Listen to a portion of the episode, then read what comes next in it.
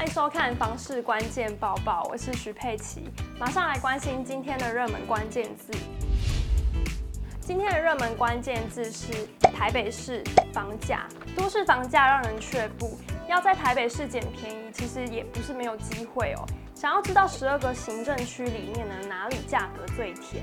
用一千六百万就可以买到大楼，九百万买公寓。带你来看，永庆房屋盘点台北市十二个行政区公寓和大楼的平均总价，发现无论是哪种物件，万华区都是最亲民的。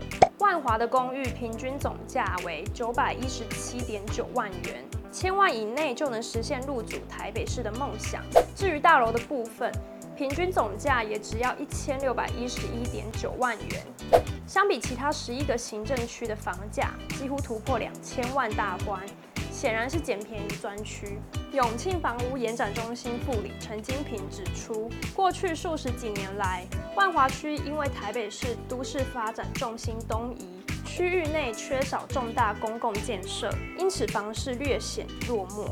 加上这里作为台北市最早开发的区域之一，屋龄普遍偏高，对房价也有不利影响。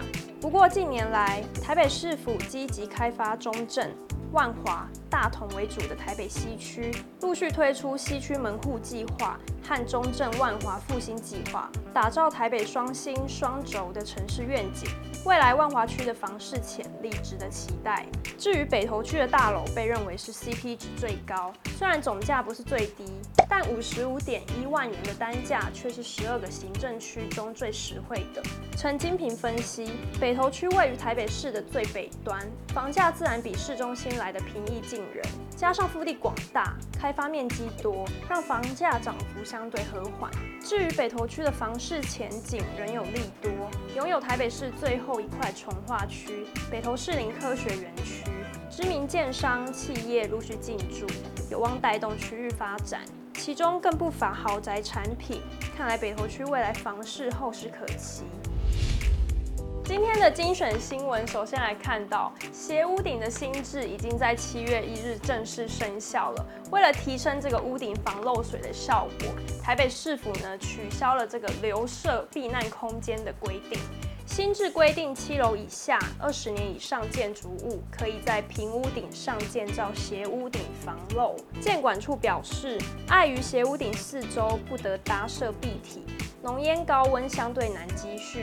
加上二零二一年底就已放宽斜屋顶高度至二点一公尺，仍无法解决老公寓漏水问题，因此决议今年将取消留设避难空间的相关规定，预计在七月一日生效。建管处呼吁民众切勿自行违法搭设加盖，避免处罚。后续也将不定期派员勘查。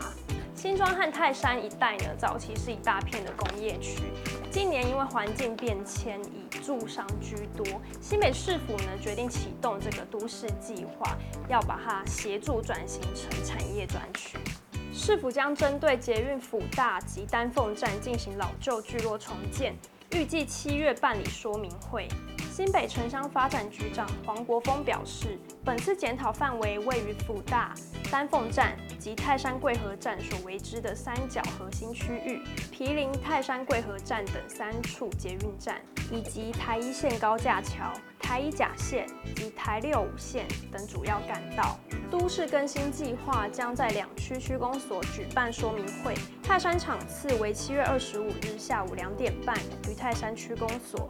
新庄场则是七月二十四日、三十一日下午两点半，还有二十七日上午十点，在新庄区公所举行。今天的买房卖房，我想问，有网友买的预售屋呢？一查实价登录，发现没在上面。重点是建商大概一年前就完销了，别交屋了。好奇怎么会这样？明明加起来四十户的建案，网络上竟然只出现十二笔资料。对此，许多人见怪不怪，回复这是建商一贯的手法，背离市场行情的价格太高或太低的不会揭露，这样才有机会让代销再创新高，一次比一次高。也有人开玩笑，往好处想，你买超便宜；往坏处想呢，你买的超贵。内行人则回复哦。